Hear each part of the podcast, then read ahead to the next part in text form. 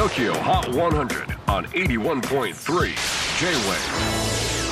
クリス・ベプラーです。J-WAVE ポッドキャスティング TOKYO HOT 100、えー、ここでは今週チャートにしている曲の中からおすすめの一曲をチェックしていきます。今日ピックアップするのは70位初登場ニルファー・ヤンヤスタビライズ、えー、イギリスで注目されている26歳のシンガーソングライターのニルファー・ヤンヤアイルランドとバルバドスの血を引く母親とトルコ人の父親のもとロンドンで生まれ育ちました。幼い頃からピアノを習いその後ギターにのめり込んでギター片手に曲作りをスタート。高校卒業後は音楽の道を志し自作の曲をサウンドクラウドにアップロード。すると予想以上の大反響。そんなニルファー実はワンダイレクションのルイ・トムリンソンがプロデュースするガールグループに誘われたこともあったそうなんですが私は自分の音楽をやりたいからと断りインディーながらこれまでにアルバム1枚と EP4 枚をリリース。